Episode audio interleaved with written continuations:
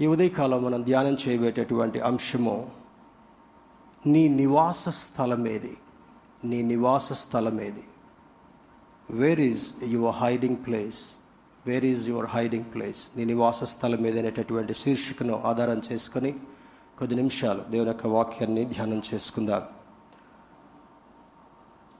నూట నాలుగవ కీర్తన పద్దెనిమిదవ వచనం చదువుకుందాం. Psalm hundred and four verse eighteen నూట నాలుగవ కీర్తన పద్దెనిమిదవ వచనాన్ని చదువుకొని కొద్ది నిమిషాలు ధ్యానంలో కొనసాగుదాం.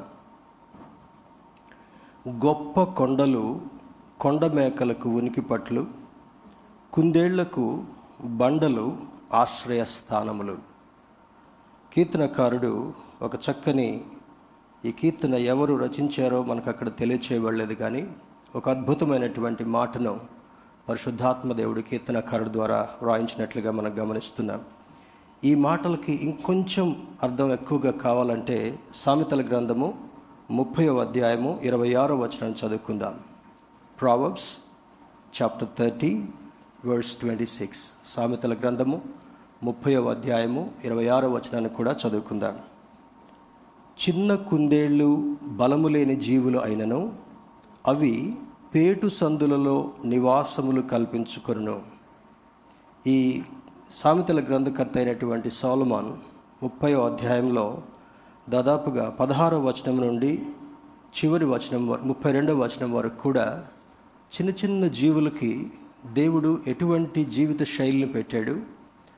ఆ జీవుల నుంచి ఆ జంతువుల నుండి మానవులుగా ఉన్నటువంటి మనము ఏమి నేర్చుకోగలము అనేటటువంటి సందేశాన్ని ఈ ముప్పై అధ్యాయంలో సామెతల గ్రంథకర్త అయినటువంటి సాలమన్ రచిస్తుంటున్నాడు. ధ్యానంలో ముందుకు సాగుదాం. ఇంగ్లీష్ ట్రాన్స్లేషన్ కూడా ఒకసారి గమనిద్దాం. The high mountains for the mountain goats and the crags are refuge for the rabbits కుందేళ్ళు అంటే మనకు తెలుసు కొండ మేకలు అంటే కూడా తెలుసు. ఈ సృష్టి అంతటిలో కొన్ని పెంపుడు జంతువులుగా దేవుడు పెట్టాడు. ఆదిమ కాలంలో మానవుడు వాటిని సాధు చేసుకొని మానవునికి ఏలేటటువంటి ఆ యొక్క బాధ్యతను పెట్టాడు. తర్వాత పేర్లు పెట్టేటటువంటి బాధ్యతను కూడా ఆదాంకిచ్చాడు మరి భూమి మీద అధికారాన్ని కలిగి ఉండి ప్రతిదానిని తన వశములో ఉంచుకోవాలని దేవుడు మొట్టమొదట ఆదాముకు సూచించాడు. ఈ క్రమంలో భాగంగా కొన్ని జంతువులు అడవిలో నివసిస్తూ ఉంటుంటాయి. కొన్ని జంతువులు కొండ బొరియలలో లేదా చెట్లకు ఉన్నటువంటి రంధ్రాల్లో అవి జీవిస్తూ ఉంటుంటాయి. కానీ మానవుడికంటూ దేవుడు మానవుని యొక్క సృష్టి మొదలుకొని ఇంతవరకు ప్రత్యేకమైనటువంటి జీవిత విధానాన్ని కల్పించాడు. అందుని బట్టి మనం దేవునికి ఎక్కువగా స్థుతులు చెల్లించాలి. జంతువుకి విచక్షణ జ్ఞానం లేదు. కానీ మానవుడికి దేవుడు విచక్షణ జ్ఞానాన్ని పెట్టాడు. అది పరిశుద్ధాత్మనిలో ఉన్నటువంటి ఒకనొక భాగం. దానిని ఇంగ్లీష్లో డిజర్నింగ్ అని అంటాం విచక్షణ జ్ఞానాన్ని పెట్టాడు. ఏమి చేయాలి ఏమి చేయకూడదు. ఎప్పుడు ఎలా జీవించాలి ఎవరితో ఎలా ప్రవర్తించాలి అనేటటువంటిది మానవుడికి నాగరికతలో భాగంగా దేవుని యొక్క మరి ఉద్దేశంలో భాగంగా చేయడం జరిగింది.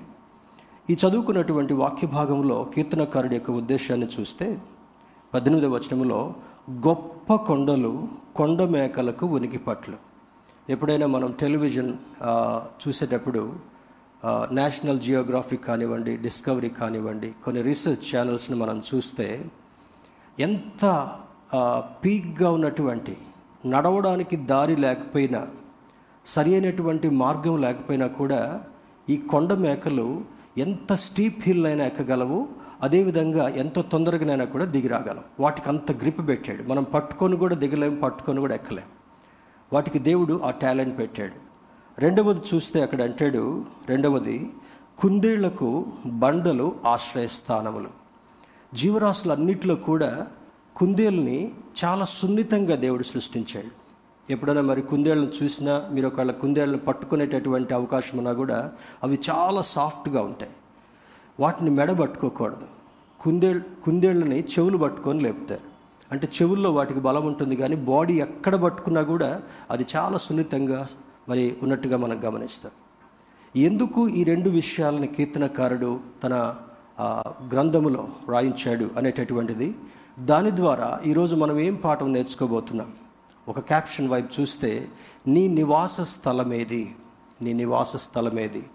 Where is your hiding place యాక్చువల్గా హైడింగ్ అనేటటువంటి దానికి నీ దాగు చోటేది అని మనం అనగలగాలి. దాగు చోటేది.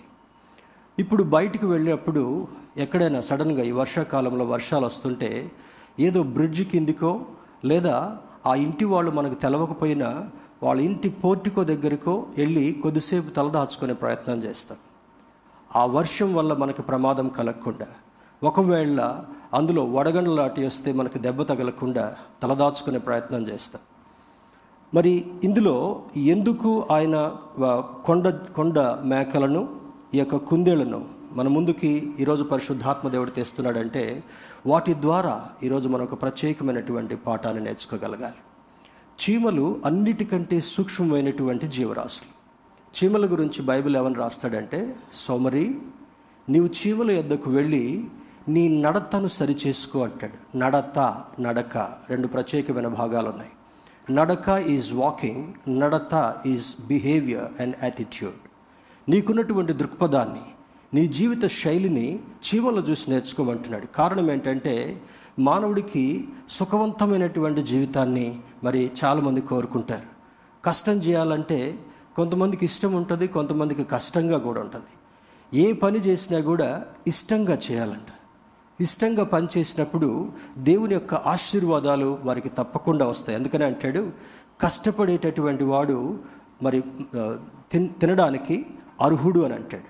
కష్టం చేయకుండా వచ్చేటట్టు మరి కూర్చొని తల్లిదండ్రులు సంపాదించిందో లేకపోతే పాతకాలం నుంచి నిల్వలు ఉన్నటువంటి వాటిని తినుకుంటూ వస్తే కొండలైన తరిగిపోతాయి కరిగిపోతాయని చెప్తారు. దేవుని బిడ్డారా ఆదామును ఎప్పుడైతే ఏదేను వనముల నుంచి దేవుడు ఆ అతిక్రమాన్ని బట్టి బయటికి పంపించాడో నీ చెమట భూమిని తడుపుతుంది అని అంటాడు. చెమటోడ్చి పనిచేయాలి ఎప్పుడు ఏదైనా తోటలో సుఖవంతంగా ఎంతకాలం జీవించాడో ఎప్పుడైతే ఆజ్ఞను అతిక్రమించిన దాన్ని బట్టి వారిరువురు తోటలో నుండి ఆ స్వేచ్ఛ జీవితంలో నుండి సుఖవంతమైన జీవితంలో నుండి ఆ కృప కలిగినటువంటి జీవితంలో నుంచి వెలివేయబడ్డారు. ఈ ఉదయకాల సమయంలో నేను చదివినటువంటి ఆ ట్రాన్స్లేషన్ చూస్తే అది పెషిటా హోలీ బైబిల్ ట్రాన్స్లేషన్ ఇది చార్ దెవరి అరామిక్ యేసుక్రీస్తు ప్రభు వారు జీవించినటువంటి దినాల్లో అరామిక్ భాషని ఆయన మాట్లాడినట్టుగా చరిత్ర మనకు తెలియజేస్తుంటా ఉంది. Aramaic Hebrew and Greek they are very close to the language of Jews ఆనాడు యూదులు మాట్లాడినటువంటి మాట యేసుక్రీస్తు ప్రభు వారు సహితం మాట్లాడినటువంటి భాష అరామిక్ భాష. ఆ మాటలో మాత్రమే గోడ్స్ అండ్ ర్యాబిట్స్ అని వ్రాయబడి ఉంది కానీ మిగిలిన ట్రాన్స్లేషన్స్లో వేరేగా కొత్త అర్థం వచ్చినట్టుగా వ్రాయబడి ఉంది. దేవుని బిడ్డరా in the entire creation God made humans Adam and Eve as special beings సృష్టి అంతట్లో కూడా ఆదాముని హవ్వని దేవుడు ఒక ప్రత్యేకమైనటువంటి రీతిలో సృష్టించాడు అని ఆదికాండ భాగం మనకు తెలియజేస్తుంటా ఉంది. అందులో ఆ ఇరవై ఆరో వచనం మొదటి అధ్యాయం ఇరవై ఆరో వచనం జెనసిస్లో చూస్తే అక్కడ అంటాడు నరుని మన రూపములో చేయదము అని అంటాడు. నా రూపం అని చెప్పలా నా రూపం అని చెప్పలా. ఇందులో ఒక ప్రత్యేకమైనటువంటి సందేశం ఏమంటే తండ్రి అయిన దేవుడు కుమారుడైన దేవుడు పరిశుద్ధాత్ముడైనటువంటి దేవుని యొక్క ఆవిర్భావం సృష్టి యొక్క ఆరంభము నుంచి కూడా ఉంది అని అర్థం కావడం కొరకు ఆ మాటలో చాలా విశాలమైనటువంటి అర్థాన్ని పొందిక చేసి రాయబడి ఉంటా ఉంది. పరిశుద్ధాత్ముడు ఎలా ఉన్నాడని అర్థం కా కొంతమందికి డౌట్ రావచ్చు. భూమి నిరాకారముగాను శూన్యముగాను ఉన్నప్పుడు ఆత్మ జలముల మీద అల్లాడుచుండెను అని అంటాడు. Spirit was moving above the waters ఎప్పుడైతే దేవుడు వాటిని వేరుపరిచాడో అక్కడ అక్కడ కూడా ఆత్మ యొక్క ఉనికి ఉన్నట్లుగా మనకు తెలియచేయబడుతుంటా ఉంది. దేవుని బిడ్డారా మరి rabbits do not have much strength but they live in the mountain crags అక్కడ మరి ఈ కొండలు అందులో దూరటానికి కూడా మనకు వీలు కాదు. చిన్న సూక్ష్మమైనటువంటి ఆ సందులాగా ఉంటుంది. ఆ వాటి బాడీ చాలా ఫ్లెక్సిబుల్గా ఉంటుంది. వాటి తల కావచ్చు తల చిన్నగా ఉంటుంది కుందేలుకి బాడీ కొంచెం పెద్దగా ఉంటుంది. ఉన్నప్పటికీ కూడా ఆ బండ సందుల్లోనికి ఈజీగా తన బాడీని మరి అడ్జస్ట్ చేసుకుంటూ లోపలికి వెళ్ళి చక్కగా విశ్రమిస్తుందంట. కారణం ఏమంటే ఏదైనా పెద్ద క్రూర జంతువు దాన్ని తరుముకుంటూ వస్తున్నప్పుడు మరి చేజ్ చేసుకుంటూ వస్తున్నప్పుడు ఈ చిన్న సందులో నుంచి కుందేలు లోపలికి వెళ్ళి ఆశ్రయస్థానముగా ఉండగలదేమో కానీ పెద్ద జంతువు ఆ సందుల్లోనికి ఆ స్మాల్ గ్యాప్స్లో నుంచి లోపలికి వెళ్ళి దానికి హాని కలుగ చేయలేదు. ఈ దినాన ఈ సందేశాన్ని పరిశుద్ధాత్మ దేవుడు ఎందుకు మనకు నేర్పిస్తున్నాడు అనగా చాలా సందర్భాల్లో మరి మంచి మరి గృహాలను నిర్మించుకున్నటువంటి వాళ్ళు ఉన్నారు. యావరేజ్ స్టాటిస్టిక్స్ని గమనిస్తే ప్రపంచంలో డెబ్భై ఆరు శాతంకి సొంత గృహాలు లేవని మరి స్టాటిస్టిక్స్ తెలియజేస్తున్నాయి. డెబ్భై ఆరు పర్సెంట్ ఇప్పుడు మరి ఏమైనా వేరియేషన్ ఉంటే ఉంటుండొచ్చేమో కానీ ఎక్కువ శాతానికి సొంత గృహాలు లేవు. అయితే అద్దె గృహాలు లేదా చిన్న చిన్న మేక్ షిఫ్ట్ హౌసెస్లో జీవించేటటువంటి వారు ఉన్నారు ఇప్పుడు టెక్నాలజీలో ఒక ఆరు దినాల్లో ఇల్లు కట్టగలిగినటువంటిది రెండు లక్షల్లో మూడు లక్షల్లో ఇల్లు కట్టగలిగినటువంటివి ఆ మోల్డ్స్ తోటి త్వర త్వరగా అటాచ్ చేసి కట్టేటటువంటి గృహాలు కూడా వచ్చాయి. అంటే ఎక్కడికైనా తీసుకెళ్ళొచ్చు ఆ గృహాన్ని. మనం ట్రాన్స్ఫర్ అయితే వెహికల్ మీద పెట్టి మనం ఏ ఊరికి వెళ్ళాలనుకుంటే ఆ ఊరికి ఆ హౌసెస్ తీసుకెళ్తారు. చక్కని ఆహ్లాదంగా ఉండేటటువంటి గృహాలు. ఏది ఏమైనప్పటికీ కూడా దేవుని బిడ్డలుగా మనం నేర్చుకోవాల్సినటువంటి సత్యం ఏంటంటే the small creatures are teaching spiritual lessons to us ఈ చిన్న చిన్న చిన్న చిన్న జీవరాశులు జీ జీవులు మానవునికి ఒక ప్రత్యేకమైనటువంటి పాఠాన్ని నేర్పిస్తున్నాయి. చూడండి మరలా సామెతల్లోకి వెళదాం. ఇక్కడ అంటాడు చూడండి ఇరవై ఐదు నుంచి చూద్దాం. చీమలు బలము లేని జీవులు అయినను ముప్పై అధ్యాయము ఇరవై ఐదో వచనం. Proverbs thirty twenty five onwards చీమలు బలము లేని జీవులు అయినను అవి వేసవిలో తమ ఆహారమును సిద్ధపరచుకొను చిన్న కుందేళ్ళు బలములైన జీవులు అయినను అవి పేటు సందులలో నివాసములు కల్పించుకొను మిడుతలకు రాజు లేడు అయినను అవన్నీ పంక్తులు తీరి సాగిపోవును.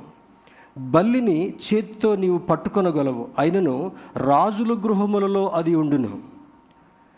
డంబముగా నడుచువానికి మూడు కలవు. తర్వాత దాన్ని వేరేగా వర్ణిస్తాడు. ఇక్కడ ఏ జంతువులకు చెప్పాడు? చీమల గురించి చెప్పాడు.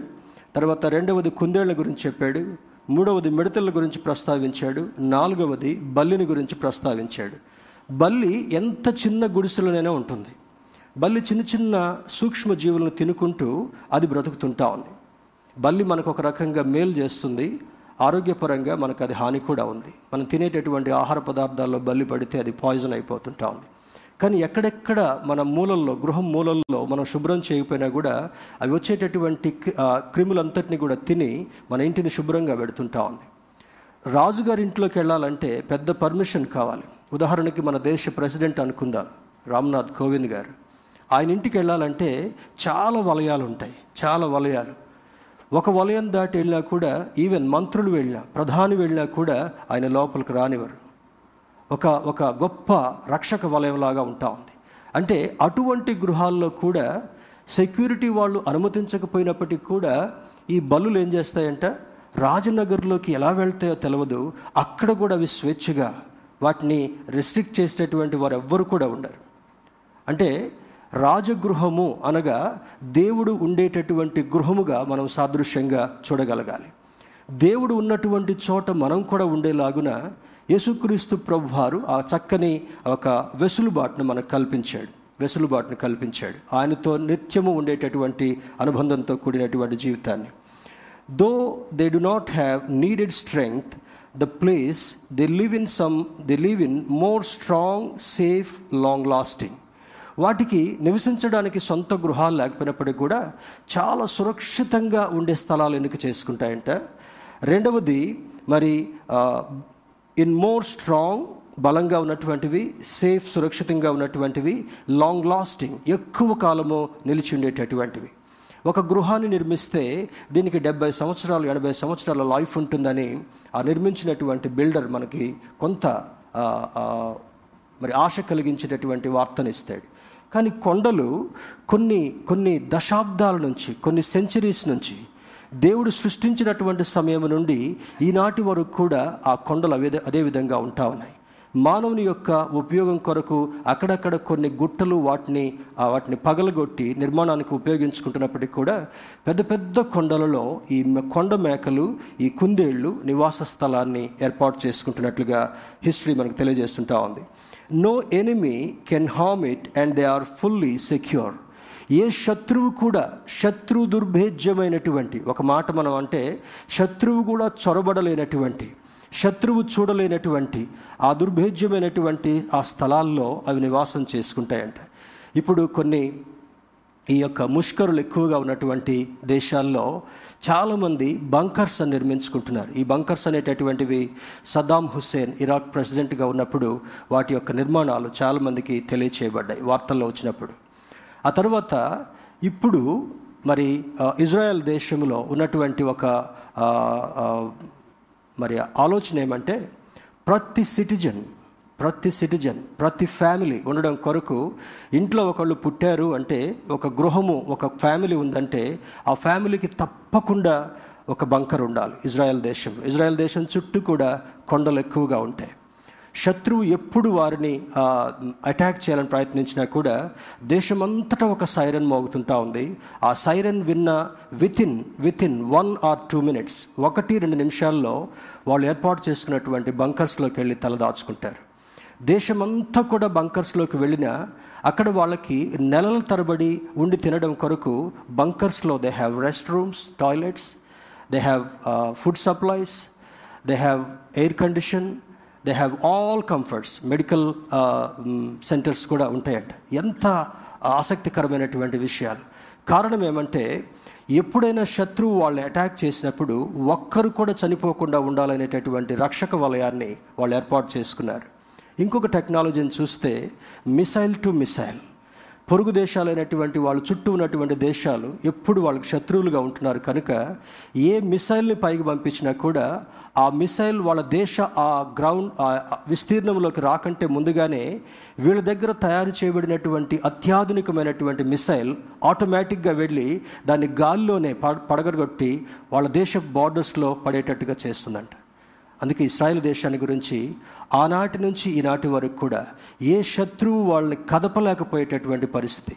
మరి అత్యంత పవర్ కలిగినటువంటి even Russia and America also they are scared are they are cautious about Israel దేవుని బిడ్డారా ఎందుకు ఆ ఇస్రాయల్ దేశానికి అంత కాపుదల పెట్టాడు? ఇస్రాయేల్ ప్రజల్ని దేవుడు ప్రేమిస్తున్నాడు. ఈనాడు యూదులైనటువంటి వారు ముష్కరులుగా ఉండి మెడవంచనటువంటి ప్రజలుగా ఉన్నప్పటికీ కూడా మూర్ఖులుగా ఉన్నప్పటికీ కూడా ఇంకా దేవుని ప్రేమ వాడి కొనసాగడానికి కారణం ఏమంటే ఇన్ ద నియర్ టైం రాబోయేటటువంటి దినాల్లో దేవుడు వారిని కూడా మార్చి మరి దేశంలో ప్రపంచంలో అక్కడక్కడ చెదరినటువంటి యూదులందరినీ కూడా ఒక దగ్గర సమావేశపరచబోతున్నాడు. వారితో పాటు రక్షణ పొందినటువంటి ప్రతి ఒక్కరిని కూడా సమావేశపరిచి ఆయన తన ప్రజలతో సంతోషించేటటువంటి సమయం రాబోయే కాలంలో జరుగుతుందని బైబిల్ మనకు వివరిస్తుంటా ఉంది.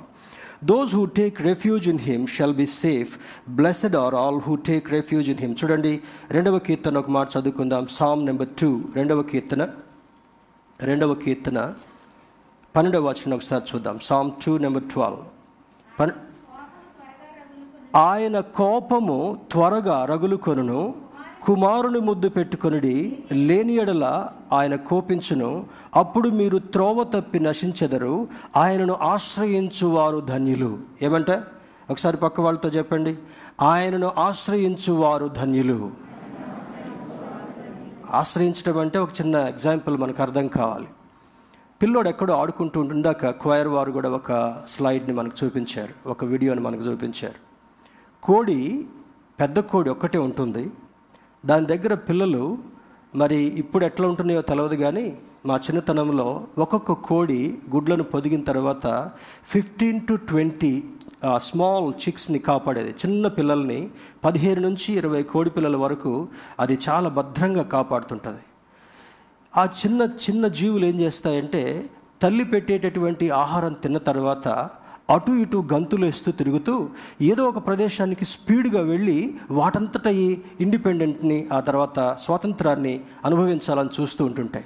అక్కడ ఏదైనా కాకి కానీ ఒక కుక్క కానీ ఏదైనా వాటిని ఆటంకపరచాలని చూసినప్పుడు తల్లికోడి తీక్షణంగా గమనిస్తూ ఒక్క కేకేస్తుంది ఎప్ మేత దగ్గర పెట్టేటటువంటి అరుపుకి ఒక జంతువు వచ్చి వాటిని భయపెట్టేటప్పుడు ఉన్నటువంటి అరుపుకి చాలా తేడా ఉంటుంది. మరి వీటిని పెంచేటటువంటి వాళ్ళకి మీకు అర్థమవుతుంటుండొచ్చు. ఒక వింతైనటువంటి అరుపు అరవగానే ఎక్కడున్నటువంటి చిన్నపిల్లలన్నీ కూడా పరిగెత్తుకొని వచ్చి తల్లి రెక్కల క్రిందికి దూరిపోతాయి. అదే కీర్తనకారుడు ఏమంటాడంటే భక్తుడైనటువంటి దావిదు తాను రచించినటువంటి కీర్తనలో ఎంత దేవుడికి సన్నిహితంగా ఉన్నప్పటికీ కూడా ఎప్పుడు దేవుని స్థుతిస్తున్నప్పటికీ కూడా ఆయనకు కలిగినటువంటి ఆపదలు అనేకములను రాస్తాడు. మానవులుగా జీవించేటటువంటి మనకు ఇప్పుడు ఈ పాండమిక్ టైంలో ఉన్నాం. తర్వాత ఇంకేదో కరువు రావచ్చు ఇంకేదో డిస్టర్బెన్స్ రావచ్చు. వర్షాకాలం వచ్చింది విష జ్వరాలు ఎక్కువైపోయినాయి. టైఫాయిడ్ మలేరియా డెంగీ రకరకాల విష జ్వరాలు వస్తుంటున్నాయి. కానీ ఎటువంటి స్థితి కలిగినప్పటికీ కూడా నీవు నేను చేరవలసింది ఆశ్రయస్థానమైనటువంటి ఆయన రెక్కల క్రిందికి వెళ్ళాలి. స్తోత్రం చెబుదాం. హలలుయ ఆయన అంటాడు కోడి తన పిల్లలను సంరక్షించినట్లుగా నేను మిమ్మల్ని సంరక్షించాలనుకుంటున్నాను కానీ మీరు దానిని వల్లకపోతిరి అంటాడు ఇస్రాయిల్ గురించి మాట్లాడుతూ. ఎప్పుడు కూడా ఆయన రెక్కల క్రింద ఆశ్రయం ఉంచాలని చూస్తాడంట. ఎప్పుడు తన రెక్కల క్రింద భద్రంగా ఉంచాలని చూస్తాడంట.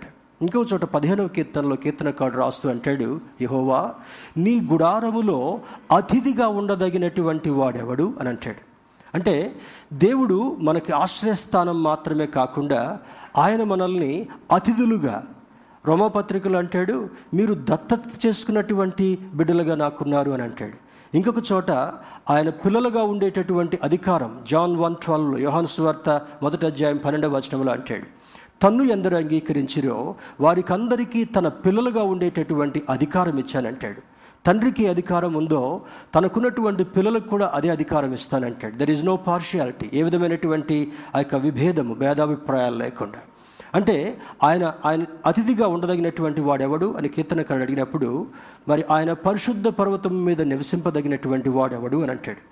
నీతి కలిగి న్యాయంతో ప్రవర్తించేటటువంటి వాడు ఆయన దగ్గర అతిథిగా ఉండేటటువంటి ఆ యొక్క ఆధిక్యతను కలిగి ఉంటాడంట.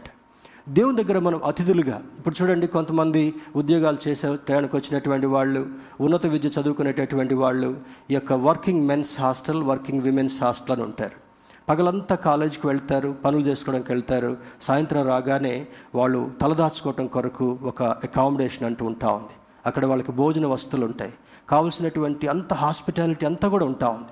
దేవుడు కూడా ఆయనను అంగీకరించినటువంటి వారికి ఆయన మీద ఆధారపడినటువంటి వారికి ఆయన ఆశ్రయస్థానముగా ఉండడం మాత్రమే కాకుండా మనల్ని తన బిడ్డలుగా తన పిల్లలుగా తన కుమారుడుగా కుమార్తెగా చూడడం మాత్రమే కాకుండా అతిథి అనగా మర్యాదలు ఎక్కువగా ఉంటాయి. చూడండి పిల్లలకి ఏమండి మీరు అన్నం తింటారా? ఏమండి టిఫిన్ చేస్తారా? అని తల్లి అడగదు. ఏం చేస్తారు?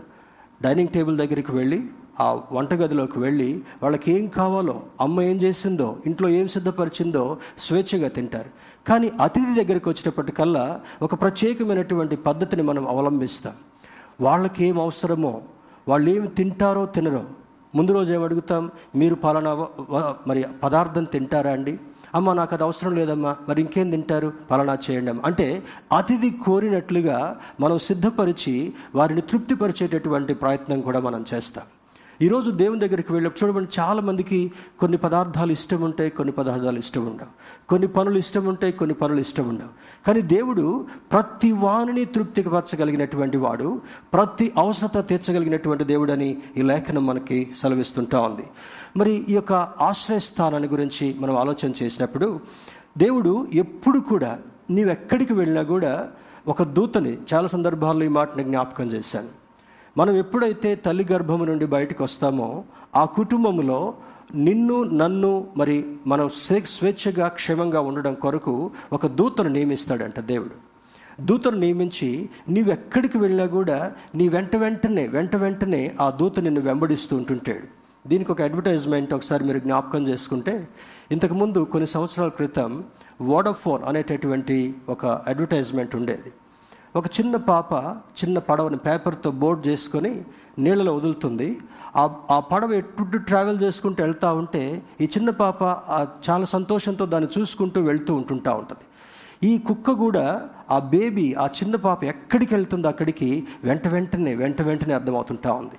దాని నుంచి కూడా మనం ఒక పాఠం నేర్చుకోవచ్చు. Wherever you go God will accompany you స్తోత్రం చెప్దామా? నీవు ఎక్కడికి వెళ్ళినా కూడా ఏ స్థలంలో ఉన్నప్పటికీ కూడా మంచి స్థలములో ఉన్నా మరి ప్రమాద స్థలములో ఉన్నా కూడా దేవుడు నీ వెంట వెంటనే తన దూతను పంపించి ఏ అపాయము నీకు కలగకుండా ఏ తెగులు నిన్ను సమీపించకుండా తన రెక్కల చాటున భద్రపరచాలని కోరేటటువంటి దేవుడు మనం ఆరాధించేటటువంటి దేవుడు. కొన్ని సందర్భాల్లో దేవుని మీద ఆధారపడటం కొరకు ఇష్టపడాం కొన్ని సందర్భాల్లో మన గృహాన్ని బయటికి వెళ్ళేటప్పుడు ప్రార్థన చేసుకోకుండా మరి కొంచెం కేర్లెస్గా వెళ్ళినప్పుడు ఆ దినాన ఏదో ఒక శోధన మనల్ని పొంచి ఉంటా ఉంది. ఇది కూడా మనం నేర్చుకోవాలి. అందుకనే తల్లిదండ్రులు బిడ్డలు బయటికి వెళ్ళేటప్పుడు ముఖ్యంగా తల్లి ఆ బిడ్డల కొరకు ప్రార్థన చేసి పంపించాలి. యజమానుడు బయటికి వెళ్ళేటప్పుడు ప్రార్థన చేసి పంపించాలి. ఒకవేళ అందరూ బయటికి వెళ్ళేటటువంటి వ్యవస్థ ఉద్యోగమో చదువు ఉన్నట్లయితే ఇంటి ఆవరణం నుండి బయటికి వెళ్ళేటప్పుడు దేవా మేము బయటికి వెళ్తున్నాం. నీ కాపుదల మాకు కావాలి. ఆయన రెక్కను చాపి. చూడండి ఒక విమానాన్ని గురించి మనం ఆలోచన చేస్తే లోకల్గా within the state short distances వెళ్ళేటటువంటి విమానాలు స్మాల్ కెపాసిటీ ఉంటాయి. వంద నూట యాభై రెండు వందల లోపల. మరి విదేశాలకి పెద్ద పెద్ద దేశాలకి నాన్ స్టాప్గా వెళ్ళేటటువంటి ఫ్లైట్స్కి నాలుగు వందల మంది ఐదు వందల మంది ప్రయాణికులు వెళ్తారు. ఇప్పుడు డబుల్ డెక్కర్ ఫ్లైట్స్ కూడా వచ్చాయి. కింద ఉన్నటువంటి డెక్లో ఒక నాలుగు వందలు పైన డెక్లో ఒక నాలుగు వందలు దాదాపు తొమ్మిది వందల మంది వెయ్యి మంది కలిసి వాళ్ళ లగేజ్లంతా వాళ్ళకి కావాల్సిన ఆహారం వాళ్ళకి కావాల్సినటువంటి నీరు కొన్ని థౌజండ్స్ థౌజండ్స్ ఆఫ్ టన్స్ తోటి అది పైకి వెళ్తుంటా ఉంది. ఎప్పుడు కూడా నేను ప్రయాణం చేసేటప్పుడు I prefer window seat on the wings. ఆ రెక్కల మీద ఉన్నటువంటి ఆ విండో సీట్ని నేను ఆఫర్ చేసి అడిగి వేయించుకునేటటువంటి వాడిని సీట్. అక్కడి నుంచి చూస్తున్నప్పుడు ఎంత అద్భుతమైనటువంటి ఆహ్లాదమైనటువంటి విషయాలు మనకు గుర్తొస్తాయో. ఇంతమందిని ఇంత లగేజ్తో ఆ విమానం ఎట్లా వెళ్ళగలుగుతుంటా ఉంది? ఆ విమానాన్ని దేవుడు తన చేతుల్లో భద్రపరుస్తాడంట. దేవునికి ఉన్నటువంటి గొప్ప శక్తి ఏమంటే గొప్ప శక్తి యశా గ్రంథంలో భక్తుడు నేర్పించినటువంటి విధముగా ఈ భూమి మీద ఉన్నటువంటి జలములంతటినీ కూడా తన పుడిసిటిలో కొలవగలిగినటువంటి వాడెవడు అని అంటాడు. యోబు భక్తుడు యశా భక్తుడు దేవుని యొక్క శక్తిని గురించి మరి అద్భుతమైనటువంటి మాటలు రాస్తాడు. భూమి మీద ఉన్నటువంటి మట్టి అంతటిని కూడా తన మూసలో పోయగలిగినటువంటి వాడెవడు? ఒక ఇల్లు కట్టుకోవడం నాలుగు పిల్లర్స్ ఎనిమిది పిల్లర్స్ తీయడం కొరకే ఆ జేసీబీ ఆ మెషిన్స్ వచ్చి చాలా కష్టంగా తీసి మట్టిని పైకేస్తూ ఉంటాయి. ఇంత పెద్ద పెద్ద ట్రక్స్ తోటి మట్టి వస్తూ ఉంటుంది. మరి భూమి మీద ఎంత మట్టి ఉంది? No one can measure. ఎవరు కొలవలేనటువంటిది. దాని అంతటిని కూడా మన దేవునికి ఉన్నటువంటి శక్తి అర్థం చేసుకోవాలంటే భూమి అంతటిని కూడా ఒక బంతి పట్టుకున్నట్టుగా పట్టుకొని ఒక మూసలో భద్రపరచగలిగినటువంటి శక్తిమంతుడైనటువంటి దేవుడు. స్తోత్రం చెప్దామా? హలలుయ అంటే ఆయన రెక్కలు చాపితే చేత్తోటే భూమిని పట్టుకోగలిగినటువంటి వాడు భూమి అనేటటువంటి గ్రహాన్ని పట్టుకొనగలిగినటువంటి వాడు మరి మా నాన్నగారు ఫ్యామిలీ ప్రైస్లో అప్పుడప్పుడు చెప్పేటటువంటి వాళ్ళు. వాళ్ళ హెడ్ మాస్టర్ గారు నోబుల్ కాలేజీలో ఆయన చదివేటప్పుడు వాళ్ళ హెడ్ మాస్టర్ గారి పేరు భూషణం గారు. ఇంకా మాకు గుర్తుంది. ఎందుకంటే మా నాన్నగారు పాడిన పాటలు అప్పుడప్పుడు ఫ్యామిలీ గెట్ టుగెదర్లో మేము వింటూ ఉంటుంటాం మా క్యాసెట్స్. పరమండలము వసుంధర మండలములను బంతులట్లడించు ప్రభలుడెవడు? ఆయన మంచి పాట రాశాడంట ఆ హెడ్ మాస్టర్ గారు. మండలాలన్నింటినీ కూడా గ్రహాలన్నింటినీ కూడా భూమి అనేటటువంటి గ్రహాన్ని ఈవెన్ సూర్యుడు అనేటటువంటి గ్రహాన్ని కూడా సూర్యునికి యహోషు ఆజ్ఞాపిస్తే ఎక్కడ ఆగిందంట నీవు అయ్యాలోయలో ఆగాలి. అక్కడే ఆగిపోయిందంట సూర్యుడు. దేవుని యొక్క మాటకి అంత ప్రభావం ఉంది. ఆయన రెక్కల చాటున మనకు ఆశ్రయం కల్పించాలని కోడి తన పిల్లలను సంరక్షించినట్లుగా సంరక్షించాలని దేవుడు ఎంతో ఒక అద్భుతమైనటువంటి కోరికని కలిగినప్పుడు ఈ తుంటరి చూడండి ఇంకొక ఇంకొక ఎగ్జాంపుల్ ఈరోజు మీకు జ్ఞాపకం చేస్తాను. ఈ యొక్క కోతి కోతి తెలుసు కదా అందరికీ? ఒకసారి చేయపండి మన ఇంట్లో కూడా ఉంటాయి అప్పుడప్పుడు. కదా? ఈ తల్లి కోతి ఎక్కడికైనా వెళ్ళాలనుకున్నప్పుడు చిన్న కోతి నడిచి నడిచి దానికి అలసిపోగానే తల్లి వీపు మీదనైనా పడుకుంటుంది అది లేకపోతే తల్లి పొట్ట కిందికి వచ్చి గట్టిగా గ్రిప్ పట్టుకుంటుంది. చెట్టు మీద నుంచి ఇంకొక చెట్టు దూకుతున్నా కూడా ఆ గ్రిప్ను అది వదిలిపెట్టదు. ఒకవేళ ఏదైనా డేంజర్ ఉందనుకుంటే తల్లి కోతి ఒక చేతిని దాని పొట్టత కింద ఉన్నటువంటి బేబీని పట్టుకొని ఒక్క చేతితోటి మేనేజ్ చేసుకుంటూ వెళ్తుంటూ ఉంటుంది. అది తల్లికున్నటువంటి ప్రేమ. దేవుని బిడ్డారా కొన్ని సందర్భాల్లో ఈ కోతి పిల్లలు చూడండి. ఇందాక స్లైడ్లో చూపిస్తున్నారు కదా అప్పుడప్పుడు మీకు కోతులు అంటే ఏమోనండి ఎటువంటి తెలియదు మా ఇంట్లోనే ఉన్న ఇంకేం చూడమంటారు అనుకుంటున్నారా? అయితే ఈ ఈ పిల్ల కోతి చాలా చిలిపి చేష్టలు చేస్తూ ఉంటుంటాయి. తల్లి పిలిచినప్పుడు రాదు. తల్లి జీవించమన్నట్టుగా జీవించదు. కొంచెం మూర్ఖ వైఖరి కలిగినప్పుడు ఒకసారి ఏం చేశారంటే? ఈ చెట్లు పెద్ద పెద్ద చెట్లను నరికేసి ఆ కట్ చేసినటువంటి ఆ యొక్క వర్కర్స్ వాటిని పగలగొట్టడం కొరకు ఇంత పెద్ద చెట్టుని పగలగొట్టాలంటే అప్పట్లో మిషన్స్ లేవు కనుక పెద్ద పెద్ద దాన్ని శ్రావణం అంటారు. ఇంత పెద్దగా ఉంటాయి అన్నమాట అవి. అవి దా వాటితోటి ఇక్కడ ఒకటి మధ్యలో ఒకటి చివరి ఒకటి వేసి పగలగొడుతూ ఉంటుంటారు. అవి పగలగొట్టిన తర్వాత వాళ్ళు లంచ్ టైంలో బ్రేక్లో లంచ్ చేయడం కొరకు వెళ్ళారు. లంచ్ చేసిన తర్వాత నీడలో కొద్దిసేపు విశ్రాంతి తీసుకుంటారు. ఈ పిల్ల కోతి వెళ్ళి దానికి ఏం చేయాలో అర్థం కాక ఆ ఆ మొద్దు కర్ర మధ్యలో ఉన్నటువంటి ఆ శ్రావణాన్ని అటు ఊపి ఇటు ఊపి అటు ఊపి ఇటు ఊపి బయటికి తీయటం మొదలు పెడుతుందంట చివరికి ఈ ఆటలో ఏమైపోయింది? చిలిపిలో దాని తోక వెళ్ళి ఆ క్రాక్ మధ్యలో దూరిపోయింది. చివరికి శ్రావణం బయటకు వచ్చిందంట ఏమైపోయింది తర్వాత? అటులాగి ఇటులాగి ఆ- తోక జామ్ అయిపోయింది కనుక అక్కడే చనిపోయింది. దీని నుంచి ఒక పాఠం నేర్చుకోవాలి. దేవుని బిళ్ళారా దేవుడు చేయమన్నటువంటి పనులు మనం చేయకుండా కొన్ని సందర్భాల్లో మన సొంత ఆలోచనలు పెట్టి సొంత ఉద్దేశాలు పెట్టి ఏదో చేయాలి అయోగ్యంగానో లేదా కొంచెం ఎక్స్ట్రా స్మార్ట్నెస్ చూపించాలనో కొన్ని ప్రయత్నాలు చేస్తూ ఉంటుంటాం కానీ వాటిలో ప్రమాదం పొంచిందని ఆ ఇలస్ట్రేషన్ ఎగ్జాంపుల్ ద్వారా మనకు అర్థం కావాలి. మరి హూ ఇస్ దిస్ రాక్ ఎవరు ఈ ఈ యొక్క కొండ ఈ యొక్క బండ ఈ బండ ఎవరని చూస్తే బైబిల్లో దీనికి చాలా నిదర్శనాలు కనబడుతుంటా ఉన్నాయి. బైబిల్లో ఈ రాక్ను గురించి చాలా నిదర్శనాలు కనపడ్డాయి. They all had a spiritual drink they drank from the spiritual rock that accompanied them that rock was Christ కొరింతీలకు రాసిన మొదటి పత్రిక పదవ అధ్యాయం నాలుగవ వచనంలో అంటాడు వారందరూ ఒకే బండలోని పానీయమును త్రాగిరి ఆ బండ క్రీస్తే అంటాడు. చూడండి ఈ బండలో ఆశ్రయస్థానంగా ఆశ్రయస్థానం అని మనం నేర్చుకుంటున్నాం. ఈ కుందేళ్ళు బండ సందుల్లోకి వెళ్ళి అవి ఆశ్రయస్థానంగా ఉంటాయని నేర్చుకుంటున్నాం. పౌలు భక్తుడు ఏమంటున్నాడు అర్థం కావడం కొరకు? వారందరూ ఒకే బండలోనిది త్రాగిరి. ఇస్రాయిలుని ఐగుప్తు దేశం నుంచి వారిని బయటకు తీసుకొచ్చిన సందర్భంలో వారికి బాగా దాహం వేస్తుంటా ఉంది. దాహం వేస్తున్నప్పుడు మోసం మీద సణుగుతారు గుణుగుతారు. కొంతమంది అరవడం మొదలు పెడతారు మోషకి ఏం చేయాలో అర్థం కాక అయ్యా ఇన్ని లక్షల మందికి వారు ఆరు లక్షల కాల్బలము అని ఉంటుంది. ఆరు లక్షలతో పాటు స్త్రీలు ఎక్కువ మంది వారి పిల్లలు ముసలి వాళ్ళు పెద్దవాళ్ళు జంతువులు వారితో పాటు మొత్తం తీసుకుని వెళ్తూ ఉంటే ఒక ప్లానెట్ కదిలినట్టుగా ఉండేది బహుశా. అంతమందికి నేను నీళ్ళు ఎక్కడి నుంచి తీసుకొని రావాలన్నప్పుడు దేవుడు ప్రేమతో అంటాడు మోషే ఐ ఆమ్ యువర్ ప్రొవైడర్ ఎవ్వరు నీకు ఎవ్వరు నిన్ను ఇబ్బంది పెట్టాల్సిన అవసరం లేదు. నీ వెనుక నేనున్నాను కదా. నీకు ఏది కావాలో నీ ప్రజలకు ఏది కావాలో నన్ను నువ్వు అడగడం నేర్చుకో. అందుకే మతేసు వార్తలు అంటాడు అడుగుడి మీకు ఇవ్వబడును అని అంటాడు. ఆయన అడిగిన వెంటనే అంటాడు నీ చేతిలో ఉన్నటువంటి ఆ దండాన్ని తీసుకో. నీ ఎదుటున్నటువంటి బండ దగ్గరికి వెళ్ళి ఆ బండ మీద ఒక్కసారి ఆ కర్రతో కొట్టు అని అంటాడు. కర్రతో కొట్టనగానే దేవుడు చెప్పిన దేవుడిని అడిగేవాడు దేవుడు చెప్పినట్టుగా మోస చేయగానే ఆ బండ పగిలి దాంట్లో నుంచి అద్భుతమైనటువంటి మధురమైనటువంటి నీళ్ళు వచ్చాయి. స్తోత్రం చెప్తాం. హలలుయ దట్ రాక్ ఈజ్ క్రైస్ట్ ఆ బండ క్రీస్తే అంటాడు. ప్రతి ఒక్కరి దాహం తీర్చగలిగినటువంటి దేవుడు. ఆ సమరయ స్త్రీ ఆ బావి దగ్గరికి యాకో బావి దగ్గరికి వచ్చినప్పుడు శిష్యులందరూ ఊళ్ళో కొంచెం బిజీ బిజీగా అవి ఇవి కొనడం కొరకు వెళితే ఈ ఏసఐ ఒకసారి ఆ ఆ బావి దగ్గరికి వస్తాడు. ప్రతిదీ ప్రణాళిక ప్రకారమే జరిగింది. అక్కడికి వచ్చినప్పుడు చాలా ఎండగా ఉంది అలసిపోయాడు చెమటలు వస్తున్నాయి. మరి ఆ ఆ యా యాకోబు బావి దగ్గరికి సమరయ స్త్రీ వచ్చింది. సమరాయులు యూదులు వారు ఒకరికొకరు సరిగా మాట్లాడుకోరు ఒకరితో ఒకళ్ళు కలిసి ఉండరు.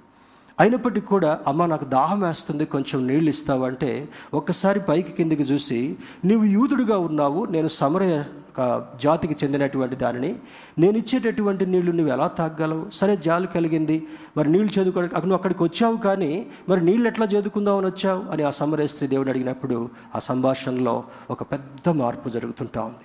అంటాడు ఈ నీళ్ళు తాగినటువంటి వాడు మరలా మరలా దప్పిగొంటాడు కానీ నేనిచ్చేటటువంటి నీళ్ళు త్రాగేటటువంటి వాడు ఎప్పటికీ దప్పిగొనడు అంటాడు. ఆ యాకూబు బావి దగ్గర నుంచి వాళ్ళు నీళ్ళు చేదుకొని వెళుతూ మరలా మరలా నీళ్ళు అయిపోగానే ఎండైనా వానైనా ఆ బావి దగ్గరికి వచ్చి నీళ్ళు చేదుకొని పోవాలి. కానీ ది ప్రభు అయినటువంటి క్రీస్తు అనేటటువంటి బండ నుండి వచ్చేటటువంటి నీళ్ళు తాగేటటువంటి వాడు పాపదాహమును తీర్చగలిగినటువంటి సమర్థుడు అని అంటాడు. పాపదాహం నుంచి ఈ లోక వ్యామోహాల నుంచి లోకంలో ఉండేటటువంటి స్థితిగతులు అన్నిటి నుంచి కూడా వేరు చేసి ఆ సమరయ స్త్రీని దేవుడు పరిమార్పు చెందినటువంటి దానిగా చేయడం మాత్రమే కాకుండా she became an evangelist later ఆమె పొందినటువంటి ఆ గొప్పతనాన్ని బట్టి ఆ గ్రామం అంతటికి వెళ్ళి ప్రకటిస్తుందంట. ఈరోజు యేసు అనేటటువంటి ఒక యూదుడు బావి దగ్గరికి వచ్చాడు. ఆయన చెప్పినటువంటి మాటలను బట్టి నా జీవితం అంతటిని కూడా మార్చుకున్నాను. మీరు కూడా ఆయన తెలుసుకుంటే మీ దాహం తీర్చగలడని ఒక అద్భుతమైనటువంటి సమాచారాన్ని ఆ సమరయ స్త్రీ తీసుకుని వెళ్ళింది. దేవుని బిడ్డారా మరి he became a river and quench the thirst of Israel Israelites డెబ్బై ఎనిమిదవ కీర్తనలో ఒక మాట చదువుకుందాం. Psalm seventy eight. Verse fifteen డెబ్బై ఎనిమిదవ కీర్తన పదిహేను వచనంలో చూస్తే అరణ్యములో ఆయన బండలు చీల్చి సముద్రమంత సమృద్ధిగా వారికి నీరు త్రాగనిచ్చెను. బండలో నుండి ఆయన నీటి కాలువలు రప్పించెను. నదుల వలె నీళ్ళు ప్రవహింపచేసెను. ఎహెజ్కేల్ భక్తుడు రాస్తాడు ఒక నది కలదు. ఆ నది నుంచి నిత్యం నీళ్ళు వస్తూనే ఉంటాయండి చూడండి కొన్ని సందర్భాల్లో వర్షాకాలంలో నదులు పారుతాయి. శీతాకాలంలో ఆ రిజర్వ్స్ కొన్ని స్లోగా పారుకుంటూ వెళ్తాయి. పీక్ సమ్మర్కి వచ్చినప్పటికల్లా రివర్స్ కూడా చాలా వరకు ఎండిపోతాయి. కొన్ని చెరువులు కూడా ఎండిపోతాయి. అంటే ఆ సూర్యుని యొక్క ప్రతాపానికి తట్టుకోలేక ఆ భూమి కూడా నెరవిడిచి ఆ నీళ్ళు పీల్చుకుంటున్న కారణాన్ని బట్టి చెరువులు కుంటలు బావులు ఇవన్నీ కూడా ఎండిపోతాయి. కానీ ఏ నదిని గురించి ప్రస్తావిస్తున్నాడు? క్రీస్తు అనుగ్రహించేటటువంటి ఆ నది నిత్యము పారడం మాత్రమే కాకుండా ఆ నదీ తీరంలో ఉండేటటువంటి ప్రతి ఒక్కరిని కూడా ఫలభరితమైనటువంటి జీవితాన్ని కల్పించేటటువంటి వాడు మనం ఆరాధించేటటువంటి దేవుడు. మరి అంటాడు చూడండి బండను చీల్చి నీళ్ళు ఏ ఏ బండది ఆయన శరీరము నాగలి చాళ్ళ వలె దున్నబడింది. ఆయన వీపంతయి కూడా చాళ్ళ వలె దున్నబడినటువంటిదిగా ఉంది. ఆ ఆ యొక్క కొరడ దెబ్బలతోటి చీలుస్తూ ఉంటే ఆ రక్తము పెళ్ళుబికి నదిలాగా ప్రవహిస్తొస్తుంటా ఉంది. ఎవరైతే దాన్ని దాన్ని గమనిస్తారో అది ఈ రోజున ఈ యొక్క సందేశం తర్వాత ప్రభు బలను మనం సమీపించబోతున్నాం. అది ఆషామాషిగా వచ్చింది కాదు. దాన్ని జ్ఞాపకం చేసుకోవాలంటాడు. ఆ క్రమంలో వెళుతున్నప్పుడు నీ చేతుల్లోనికి వచ్చేటటువంటి ఆ రొట్టె క్రీస్తు ప్రభువు వారి నలగొట్టబడిన శరీరానికి సాదృశ్యంగా ఉంది.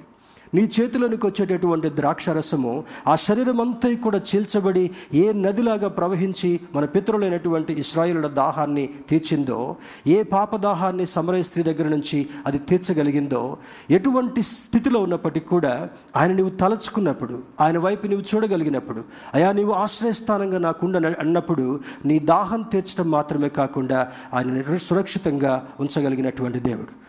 ఇంకొక మాటలు అంటాడు చూడండి నా అరచేతిలో మిమ్మల్ని చెక్కున్నాను అని అంటాడు. ఏం చేసుకున్నాడంటే మనల దేవుడు? తన అరచేతిలో చెక్కున్నాడు. అరచేతి నిండా కూడా గాయం ఉంది.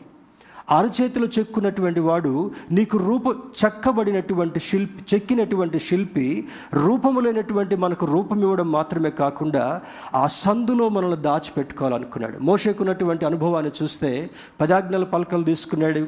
కిందికి దిగొస్తూ దిగొస్తూ సడన్గా ఒక డౌట్ వచ్చింది. దేవా నేను కిందికి వెళ్తున్నాను. నీవు ఇచ్చినటువంటి ఆజ్ఞల్లో అబద్ధం ఆడొద్దనుంది ఒకవేళ కొండ కిందికి వెళ్ళిన తర్వాత ఇస్రాయేల్ ప్రజలు నీవు దేవునితో మాట్లాడావని చెప్తున్నావు. దేవుడు నీకు ఆజ్ఞలు ఇచ్చాడని చెప్తున్నావు. ఒకవేళ నువ్వు ఆయన చూసావా అంటే చూడకుండా నిన్ను చూశానని చెప్పలేదు కనుక ఒక్కసారి నాకు ప్రత్యక్షంక అప్పుడు దేవుడు అంటాడు ఆ బండ పక్క నుంచి నేను కదులుకుంటూ వెళ్తుంటాను. నీవు అక్కడ మాత్రమే ఉండు.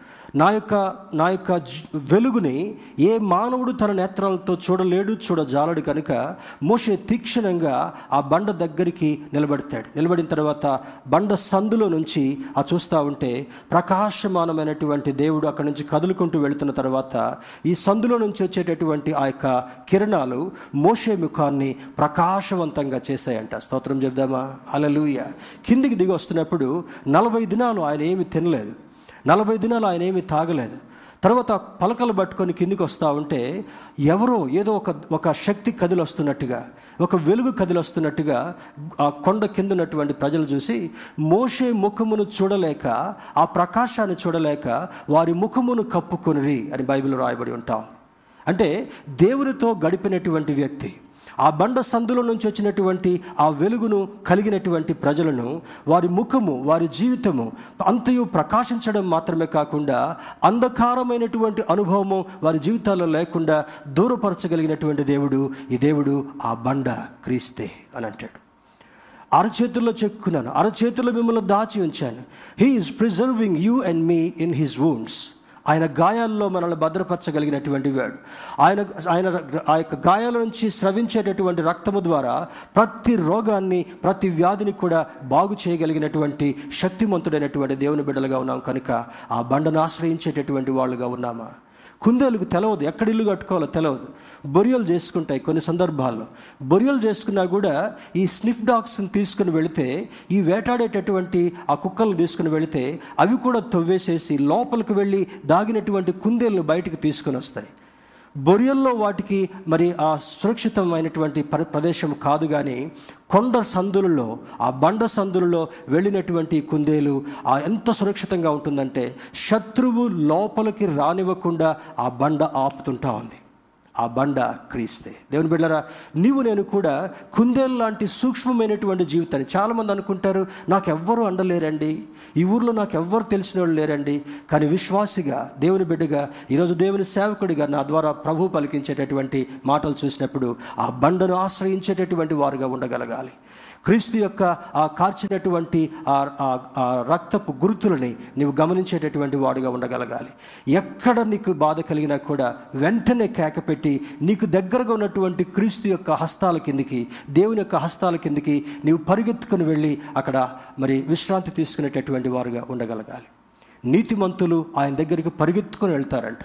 దేవుని బిళ్ళరా ఎప్పుడు శోధన కలిగినా కూడా ఆయన దగ్గరికి పరిగెత్తుకుని వెళ్ళేటటువంటి అనుభవంలోకి మనం వెళ్ళగలగాలి. He shed the blood in Calvary and quench the thirst of all mankind spiritually he's the living stone ఆ సిలువలో రక్తం కాచిన తర్వాత ప్రతి ఒక్కరి దాహార్తిని పాప దాహమంతటిని కూడా తీర్చినటువంటి వాడు మనం ఆరాధిస్తున్నటువంటి క్రీస్తు.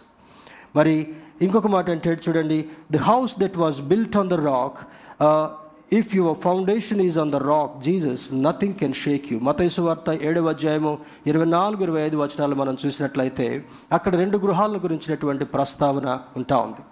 ఒక గృహము నీ ఇసుక మీద కట్టబడింది ఇంకొక గృహము బండ మీద కట్టబడింది. వానలు వచ్చాయి వరదలు వచ్చాయి ఆ ప్రవాహానికి ఇసుక మీద కట్టబడినటువంటి ఇల్లు వాషౌట్ అయిపోయింది. కారణం దానికి సరి అయినటువంటి పునాది లేని కారణాన్ని బట్టి. ఈరోజు చాలామంది క్రైస్తవుల్లో కూడా ఈ లోకంలో జీవించేటటువంటి సో కాల్డ్ రిచ్ పీపుల్ ధనవంతులుగా ఉండేటటువంటి వాళ్ళు చాలామంది శోధన వచ్చినప్పుడు ఆ శోధనను తట్టుకోలేక వారి ప్రాణాలను కోల్పోయేటటువంటి వారు ఉంటున్నారు రీసెంట్గా మా గ్రామానికి వెళ్ళాను. మా తమ్ముడిని వాళ్ళని చూడడం కొరకు ఆఫ్టర్ సో మెనీ మంత్స్ అక్కడ నా జూనియర్ చాలా ధనవంతుడు. మరి కోట్లకు కోట్లు సంపాదించుకున్నారు. తన తమ్ముడు స్టేట్స్లో ఉన్నాడు. ఆ వ్యక్తి కరోనా రెండవసారి వచ్చి హలో ఎందుకు నేను మాస్కులు తెప్పించి పెట్టానంటే కరోనా వ్యాక్సినేషన్ వేసుకున్నటువంటి వాళ్ళని కూడా వదిలిపెట్టట్లేదంట. నేను రెండు డోసులు వేయించుకుని నాకేం ప్రాబ్లం లేదు ఇట్టా ఇట్టారా అని అనుకోండి. ఇట్లా అన్నప్పుడు లటక్క లోపలికి వెళ్తాడు జాగ్రత్త.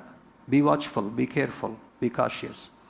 ఆ షాక్కి ఆ భయానికి తట్టుకోలేక తన ప్రాణాలు పోగొట్టుకున్నాడు. He's hardly fifty four fifty five years ఏమైపోతుంది ఆ ధనమంతా కూడా? హూ విల్ యూజ్ దట్ నీవు సంపాదించినటువంటి ధనము నీ పునాది గట్టిగా ఉండి నీవు నీ బిడ్డలు సురక్షితమైనటువంటి ఆశ్రయస్థానములో లేకపోతే నీవు సంపాదించినంతై కూడా అన్యాక్రాంతంగా ఎవరి చేతిలోనైనా వెళుతుందేమో? జాగ్రత్త సుమే. మనం మనము మన బిడ్డలకు కూడా ఆ బండ మీద కట్టబడినటువంటి ఇల్లు వలె దాని పునాది గట్టిగా ఉంది కనుక ఏ శోధన వచ్చినా వర్షాలు వరదలు ప్రమాదానికి సంకేతంగా ఉంటా ఉన్నాయి. ప్రమాదానికి సూచనలుగా ఉంటా ఉన్నాయి. ఎటువంటి ప్రమాదం వచ్చి మనల్ని ఢీకొట్టినా కూడా ఎటువంటి శోధన వచ్చి మనల్ని ఇబ్బంది పాలు గురి ఉన్నప్పటికీ కూడా ఆ బండ మీద కట్టబడినటువంటి ఇల్లు చిరస్మరణీయంగా మిగిలి ఉండడానికి కారణం ఏంటంటే దాని పునాది బండ మీద గట్టిగా పటిష్టంగా ఉన్నటువంటి కారణమే. ఈరోజు నీ పునాది నా పునాది ఏ విధంగా ఉంది? మనం ఆస్తి అనేటటువంటి దాని మీద పునాదులు వేసుకున్నామా? లేదా ఈ లోక సంబంధమైనటువంటి అధికారం అనేటటువంటి దాని మీద పునాది వేసుకున్నామా? No man on the earth can save us ఈ భూభాగం మీద ఉన్నటువంటి ఏ మానవుడు ఏ గొప్పవాడు ఎటువంటి పాలిటీషియన్ మనల్ని రక్షించలేడు కానీ నీవు నేను ఈరోజు ఉన్నటువంటి వాక్యాన్ని బట్టి నీ ఆశ్రయస్థానం ఆ బండ మీద కట్టబడినటువంటి ఇల్లు వలె ఉండకపోతే it might washed away at any point of time ఏ సందర్భంలోనైనా సరే అది తుడిచివేయబడుతుంది. ఆ ప్రమాదాల చేత కొట్టుకొని పోబోతుంది your money cannot save you your your power cannot save you నీ శక్తి కానీ నీ మేధస్సు కానీ నీకున్నటువంటి డబ్బు కానీ నేను అది సేవ్ చేయలేదు. తుడిచిపెట్టబడేటటువంటి ప్రమాదం జరుగుతుంటా ఉంది. అప్పుడప్పుడు మనం వార్తలు వింటుంటాం. అమెరికాలో చాలామంది సేఫ్గా ఉన్నారు అనుకుంటాం ఇటీవల కలిగినటువంటి ఆ యొక్క వరదల్లో చాలామంది గృహాలు వాషౌట్ చేయబడ్డాయి. They did no way to live వాళ్ళు ఎక్కడ జీవించాలో తెలియదు ఎక్కడో రిహాబిలిటేషన్ సెంటర్స్కి వెళ్ళి వారి తల దాచుకున్నటువంటి సందర్భాలు వార్తల్లో మనం చూస్తున్నాం. ఈరోజు నీవు భూభాగంలో ఎక్కడున్నా కూడా ఈ బండ అనేటటువంటి క్రీస్తు మీద నీవు నీ కుటుంబము యహోశివ కుటుంబం వలె జీవించగలిగినప్పుడు దావిదు లాంటి కోరిక నీవు నేను కలిగినప్పుడు ఈ కీర్తనకాడు లాంటి కోరికలు మనం కలిగినప్పుడు కొండ మేకలని దేవుడు పోషించినట్లుగా ఆ బొరియలలో ఆ బండ బొరియలలో కుందేళ్ళు ఆశ్రయస్థానం కల్పించుకున్నట్లుగా నీవు నేను వెళ్ళగలిగినప్పుడు నీ దేవుడు నిన్ను సురక్షితంగా ఉంచగలిగినటువంటి సమర్థుడు అని అంటాడు. మరి ద రాక్ టు హిట్ నూట ముప్పై ఏడవ కీర్తన నూట ముప్పై ఏడవ కీర్తన తొమ్మిదవ వచనాన్ని చూద్దాం. Psalm hundred and thirty seven verse nine తొమ్మిదవ వచనంలో నీ పసిపిల్లలను పట్టుకొని వారిని బండకు వేసి కొట్టువాడు ధన్యుడు. ఎట్లా అర్థం చేసుకుందాం దీన్ని? పసిపిల్లలను పట్టుకొని బండకేసి కొట్టువాడు ధన్యుడు అంటాడు. బ్రదర్స్ సిస్టర్స్ ఏమండి బైబిల్లో ఇంత తప్పు మాటలు ఎట్లా రాపించారండి అక్షరార్థంగా చూడడం కాదు. దానిలో ఉన్నటువంటి ఆత్మీయ సత్యాన్ని చూసినప్పుడు చిన్న పిల్లలంటే దేవుడికి చాలా ఇష్టం. శిష్యులతో అంటాడు వీరిని ఆటంకపరచవద్దు ఇలాంటి వారిదే దేవుని రాజ్యము అంటాడు. చిన్నపిల్లలు పెరిగి పెరిగి పెద్దవాళ్ళు అవుతా ఉంటే తల్లిదండ్రులు ఏవి నేర్పిస్తే అది నేర్చుకుంటారు. ఇంట్లో ఏ ఏ ధర్మాన్ని నేర్పిస్తే ఆ ధర్మాన్ని నేర్చుకుంటారు. ఇంట్లో మనం ఏమి టీచ్ చేస్తే తల్లి నుంచి తండ్రి నుంచి వాళ్ళు నేర్చుకుంటారు.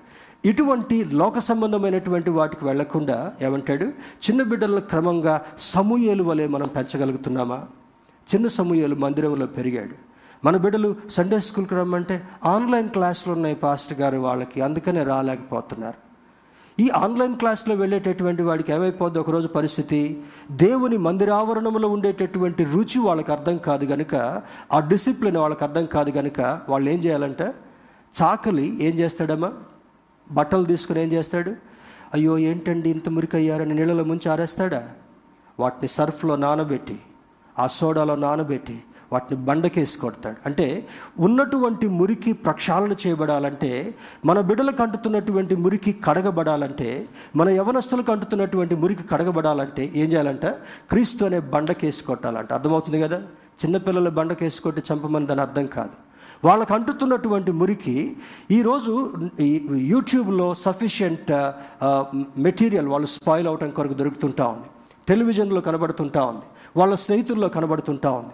ఇటువంటి మురికంతా కూడా వాళ్ళ దగ్గరికి వెళ్ళి మురికితో వాళ్ళ జీవితాలు నశించిపోకుండా వాళ్ళ పునాది బీటులు బారిందిగా ఉండకుండా ఉండాలంటే ఏం చేయాలంట?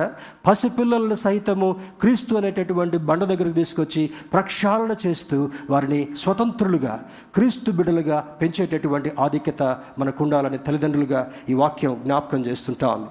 Place where the dove lives బండ సందులు అంటే క్రీస్తు యొక్క గాయాలు. ఏమంట? ఈ పావురం కూడా ఎక్కడ ఉంటుంది చిన్న చిన్న గ్యాప్స్లో వెళ్తుంది. చాలా ఈ కరోనా టైంలో మనం ఎయిర్ కండిషన్స్ వాడలా. ఏదో మన కరోనా వైరస్ ఆ చల్లటి దాంట్లో ఉంటుందనే ఉద్దేశం చేత. ఈ బయట ఉన్నటువంటి అవుట్డోర్ యూనిట్స్లో పావురాలు వెళ్ళి గూడు కట్టుకున్నాయి. అది సురక్షితమైనటువంటి స్థలంగా అనుకున్నాయంట ఆ మెషిన్స్ తిరగట్లేదు ఎవరు వాడట్లేదు ఈ జాలి కూడా మాకు కాంపౌండ్ వాళ్ళలాగా ఉందని లోపలికి దూరిపోయి పావురాలు మంచిగా గూడు పెట్టుకున్నాయి. వాటికి అది సురక్షితమైనటువంటి స్థలం అయిపోయింది. మనకు సురక్షితమైనటువంటి స్థలములు ఆయన చేతుల్లో ఉన్నటువంటి గాయాలు. ఆ గాయాల్లోకి వెళ్ళి నీవు నీవు దాక్కోగలిగినట్లయితే ఆ రక్తము నిన్ను ప్రొటెక్ట్ చేయగలుగుతుంటా ఉంది. ఆ కుడి హస్తంలో ఉన్నటువంటి ఆ యొక్క భద్రత సురక్షితంగా ఒక వలయంగా నీకు ఉండబోతుంది అని జ్ఞాపకం చేస్తాడు. వాటిలో నుండి ప్రవహిస్తున్నటువంటి రక్తంలోనే పుట్టిందే పావురం అనబడు సంఘం. ఇప్పుడు చూడండి పావురమ అనేటటువంటి ఒక మంచి పాట ఉంది సంఘాన్ని గురించి. ఈ సంఘం ఎక్కడి నుంచి వచ్చిందంట? ఆయన కార్చినటువంటి రక్తాన్ని నమ్మినటువంటి ప్రజలు. ఆయన రక్తము ద్వారా కడగబడినటువంటి ప్రజలు ఆయన రక్తము ద్వారా కొనబడినటువంటి కన్నటువంటి ప్రజలు క్రీస్తు సంఘంగా మారింది కనుక ఆయన గాయాలను మనం జ్ఞాపకం చేసుకొని ఆ గాయాల దగ్గర నువ్వు సురక్షితంగా ఉండేటటువంటి అనుభవాన్ని కలిగి ఉండగలగాలి. ఆ బండ సందులే మన నివాస స్థలమైతే సిగ్గులేని ముఖంతో యేసును ఎదుర్కొనగలం. ఆ చేతుల్లో ఉన్నటువంటి గాయాలు శరీరంలో ఉన్నటువంటి గాయాలు పక్కలో ఉన్నటువంటి ఆ గాయం దగ్గరికి వెళితే అది నీకు సురక్షితమైనటువంటి స్థలం కనుక దేవుని దగ్గరికి వెళ్ళటం కొరకు ఎప్పుడు కూడా సిగ్గుపడం ఎవరు సిగ్గుపడతారు? తప్పు చేసినటువంటి వాడు నేరం చేసినటువంటి వాడు మోసం చేసినటువంటి వాడు పాపం చేసినటువంటి వాడు సిగ్గుపడతాడు. నీవు నేను సిగ్గుపడాల్సినటువంటి అవసరం లేదు. చిన్న బిడ్డ వాష్రూమ్ నుంచి ఎట్లా పరిగెత్తుకొని వస్తుంది? అక్కడే డ్రెస్ వేసుకొని వస్తాడా? వాడు స్నానం చేసి వదిలిపెట్టగానే ఇల్లంతా తిరుగుతూనే ఉంటాడు. అట్లా వాడికి సిగ్గు అనేటటువంటిది తల్లిదండ్రుల దగ్గర లేదు. నీ పరమ తండ్రి దగ్గర మనం సిగ్గుపడాల్సినటువంటి అవసరం లేదు. ఆయన ఏం చేస్తాడంటే ఎప్పుడు రక్తం కారుతున్నటువంటి చేతులను అదే భక్తుడు రాస్తాడు దినమెల్లా మీ కొరకు నేను చేతులు చాపి ఉంటున్నాను. ఆ చేతుల కిందికి ఎవరైతే వస్తారో ఆ రెక్కల కిందికి ఎవరైతే వస్తారో కోడి సంరక్షించినట్లుగా మిమ్మల్ని అందరినీ కూడా ప్రతి వ్యాధి నుండి ప్రతి శోధన నుండి ప్రతి ఇరుకు నుండి ప్రతి అవమానం నుండి ప్రతి హేళన నుండి ప్రతి పరిస్థితి నుంచి కూడా ఆయన సంరక్షించాలి. మరలా నీకు నాకు కొత్త జీవితాన్ని ఇవ్వాలని ఆయన కోరుకుంటున్నట్లుగా లేఖనం జ్ఞాపకం చేస్తుంటా ఉంది. He will hide in his tent in the day of my trouble ఇరవై ఏడవ కీర్తన ఐదవ వచనంలో అంటాడు ఆయన గుడారము చాటున నన్ను దాచి ఉంచుతాడంట. కీర్తనకారుడు అంటాడు ఆయన గుడారము చాటున మనల్ని దాచి ఉంచుతాడు. ఇంట్లోకి వస్తే ఎండ నుంచి మనకు భయం లేదు వర్షం నుంచి భయం లేదు పిడుగుల నుంచి భయం లేదు దొంగ నుంచి భయం లేదు. ఇంకా ఏదొచ్చి నిన్ను హాని చేస్తాను భయం లేదు. కనుక నీ గృహంలో నీవు సురక్షితంగా ఉన్నావు కనుక. ఈ గృహాలు శిథిలమైపోతాయేమో కానీ ఆయన రెక్కల చాటుకు నీ వెళ్ళినప్పుడు అవి ఎప్పుడు కూడా నిలిచి ఉండేటటువంటి ఆశ్రయస్థానము అని ఈ జ్ఞాపకం చేయబడుతుంటా ఉంది. దేవుని బిడ్డరా త్వర త్వరగా ఈ మాటలు చూద్దాం. The rabbit is more safe in the rock otherwise the enemy can attack easily ఆ కుందేలు దే ఆ యొక్క బండ సందుల్లో చాలా సురక్షితంగా ఉంది. అది చాలా నిర్భయంగా కూడా ఉంది. కారణం ఏంటంటే నా దగ్గరికి ఏ శత్రువు రా జాలడు అనేటటువంటి ఆ యొక్క ఆలోచన చేత. ఈరోజు నీ భవిష్యత్తు నా భవిష్యత్తు. నీ జీవితం నా జీవితం ఏ విధంగా ఉంది? ఇల్లు దాటి వెళితే పిల్లలకి భద్రత లేదు. ఒంటరిగా బయటికి పంపిస్తే భద్రత లేదు. కానీ క్రీస్తు యొక్క రెక్కల చాటున నీవు ముద్ర వేసినటువంటి వారుగా ఉన్నప్పుడు ఏ తెగులు నిన్ను సమీపించకుండా ఏ కీడు నీ దగ్గరికి రానియకుండా భద్రపరచగలిగినటువంటి చేతులు మన కొరకు చాపబడ్డాయి అనేటటువంటి స్థితి నిత్యము మనం జ్ఞాపకం ఉంచుకోగలగాలి. If you can make this rock Jesus as your shelter our life will be more secured ఈ క్రీస్తు అనేటటువంటి ఆ బండను నీకు ఒక షెల్టర్గా నీవు మార్చుకోగలిగితే ఆ షెల్టర్గా నీవు కన్వర్ట్ చేసుకోగలిగితే ఆ షెల్టర్ కిందికి నీవు వెళ్ళగలిగితే అక్కడ అంటాడు ఏమంట? సురక్షితంగా ఉండేటటువంటి అనుభవాన్ని నీకు ఇవ్వాలనుకుంటాడు. చివరిగా కొన్ని పంచ్ వర్డ్స్ మీ జ్ఞాపకం చేస్తాను. గాడ్ అవర్ హైడింగ్ ప్లేస్ దేవుడు నీకు ఒక హైడింగ్ ప్లేస్గా ఉన్నాడని చెప్పడానికి త్వర త్వరగా నోట్ చేసుకునేటటువంటి వారు నోట్ చేసుకునండి. ఆ తర్వాత ప్రభు బలను మనం సమీపిద్దాం. He is a safe hiding place ఆయన సురక్షితమైనటువంటి మరి ఆశ్రయస్థానం. మొదటిది సురక్షితమైనటువంటి ఆశ్రయస్థానం ఐజయ థర్టీ టూ టూ యశా గ్రంథము ముప్పై రెండవ అధ్యాయం రెండవ వచనం కీర్తనకారుడు ముప్పై ఒకటవ కీర్తన ఇరవయవ వచనం. రెండవది he is a secure hiding place మొదటిది సేఫ్ హైడింగ్ ప్లేస్ రెండవది he is a secure hiding place చాలా సెక్యూర్గా ఉన్నాను. ఈ కాలనీ సెక్యూర్గా ఉంటుందా? ఈ ప్రాంతం సెక్యూర్డ్గా ఉంటుందా? అని అడుగుతుంటూ ఉంటుంటారు మనవాళ్ళు. ఈ కాలనీలో ఏమి నేరాలు ఘోరాలు జరగవండి. చాలా సురక్షితంగా ఉంటాం అనేటటువంటి మాట. అదేవిధంగా he is a secured hiding place మరి మూడవది మూడవది he's a secret hiding place ఆ స్థానముని ఎవ్వరు కూడా పట్టుకోలేరు. చూడండి ఈ క్యాట్ ఫ్యామిలీకి సంబంధించిన జంతువులన్నీ లయన్ టైగర్ క్యాట్ ఏదైనా సరే అది ఆ పిల్లల్ని పిల్లలకి జన్మనిచ్చిన తర్వాత అది దాదాపుగా ఏడు నుంచి పన్నెండు స్థలాలు మారుస్తుందంట అది. ఎందుకు? ఈ జంతువులకి స్నిఫ్ చేసి పసిగట్టేటటువంటి ఆ స్మెల్ తోటి వచ్చి కనుక్కుంటూ ఉంటుంటాయి. అది వచ్చినా కూడా దానికి అర్థం కాకుండా ఉండటం కొరకు తల్లి ఏం చేస్తుంది? గమనిస్తుంటుంటారు. దాని నోటితో ఆ మెడ భాగాన్ని బిడ్డను పట్టుకొని నెమ్మదిగా సేఫ్ స్థలానికి తీసుకెళ్ళి అక్కడ భద్రతుండి దూరంగా ఉండి అది గమనిస్తుంది. ఏ శత్రువైనా అక్కడికి వస్తున్నాడా అనేటటువంటి ఆలోచనలో. నేను సురక్షితమైనటువంటి స్థలంలో సెక్యూర్డ్ ప్లేస్లో ఉంచాలనుకునేటటువంటిది. He's a secret hiding place thirty two psalm thirty two seven ముప్పై రెండవ కీర్తన ఏడవ వచనం. He's a comfortable hiding place ఆయన మరి కంఫర్టబుల్ అంటే చాలా సౌఖ్యంగా సుఖవంతమైనటువంటి ప్లేస్ ఆయన రెక్కల్లోకి వెళితే చూడండి బిడ్డ తల్లి చేతుల్లో ఉన్నంతసేపు చాలా మరి గాఢ నిద్రని కలిగి ఉంటుంది. తల్లి చేతుల నుంచి వెంటనే పక్క మీద వేయగానే వాళ్ళకి తెలిసిపోద్ది. తల్లి ఒడి ఏ విధంగా మంచిగా ఉంది తర్వాత మంచం మీద వేసిన తర్వాత ఒకవేళ ఆ మంచం కంఫర్టబుల్గా లేకపోతే వెంటనే ఉలిక్కిపడి లేచి వాళ్ళు ఆడవడం మొదలు పెడతారు. మళ్ళీ తల్లి ఏం చేస్తుంది? మళ్ళీ వాడిని చేతుల్లోకి తీసుకొని దగ్గర పెట్టి లాలిస్తూ ఉంటుందా? అంటే it's a comfortable place comfortable hiding place. అరవై ఒకటవ కీర్తన నాలుగవ వచనం. He's a sure hiding place. అక్కడికి పరిగెత్తిన ప్రతి ఒక్కరిని కూడా ఆయన తృణీకరించకుండా భద్రపరిచేటటువంటి దేవుడు. He's a sure hiding place. Sure hiding place ముప్పై రెండవ కీర్తన ఏడవ వచనం. He's a come is a communing hiding place పరమగీతాలు రెండవ అధ్యాయం పద్నాలుగు వచనములో మన దేవునితో సంఘానికి ఉండవలసినటువంటి అవినాభావ సంబంధాన్ని పరమగీతాల్లో సొలోమోను భక్తుడు రాస్తాడు.